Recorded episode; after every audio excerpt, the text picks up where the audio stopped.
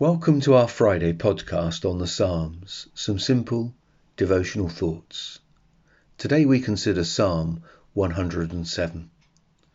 This is a psalm of thanksgiving to God for deliverances of various kinds.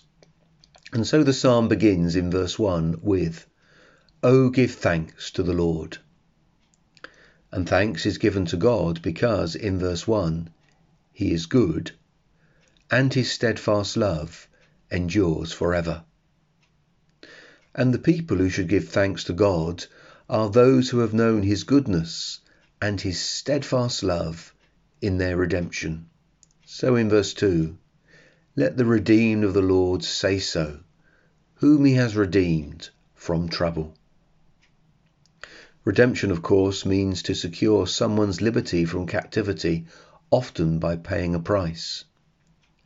In the Old Testament, God redeemed the people of Israel from captivity in Egypt. Redemption was also the word in the Old Testament for the release of a slave. This strict meaning of redemption is broadened in this psalm to include people being rescued from dangerous situations.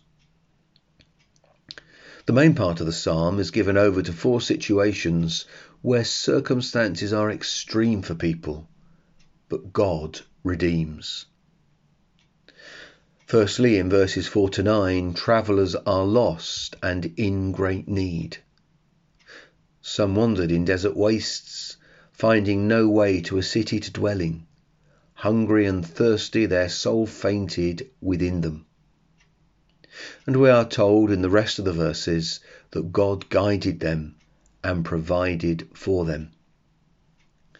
Secondly, in verses 10 to 15, there are despairing prisoners. Some sat in darkness and in the shadow of death, prisoners in affliction and in irons. And we are told in the rest of the verses that God gave them freedom and light.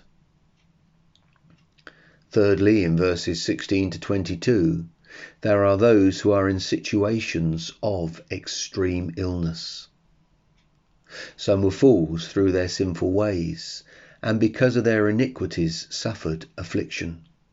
They loathed any kind of food, and they drew near to the gates of death. And we are told in the rest of the verses that God gave them healing and hope. Fourthly, in verses 22 to 32, there are sailors who are caught in an horrendous storm. We read of the stormy wind which lifted up the waves of the sea. They mounted up to heaven. They went down to the depths. Their courage melted away. They reeled and staggered like drunken men and were at their wits' ends. And we are told in the rest of the verses that God gave them peace and safety. These four pictures of human predicament testify to God's almighty power and his amazing grace. They testify to his ability to deliver from the worst of situations. And each of these deliverances, each of these redemptions, invites thanksgiving. For after each situation and deliverance is described, there are these words let them thank the Lord for his steadfast love, for his wondrous works to the children of man. The psalm finishes with some reflections on how God, in his power and grace, transforms barren situations and barren lives. That's verses 33 to 42.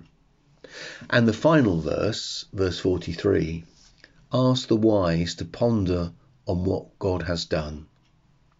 Whoever is wise, let him attend to these things. Let them consider the steadfast love of the Lord.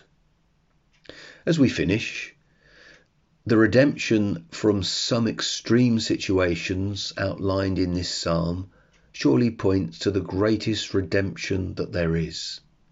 Redemption from the most hopeless and dangerous situation there can ever be our captivity to sin and Satan.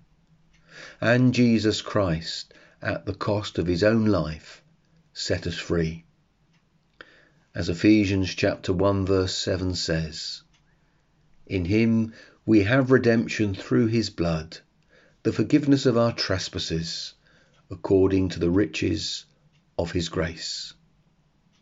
We have much reason to give thanks, for the Redeemer is glorious, the ransom price huge, and the redemption complete. So, in the words of the title of this psalm, let the redeemed of the Lord say so. Join me on Monday for Psalm 108.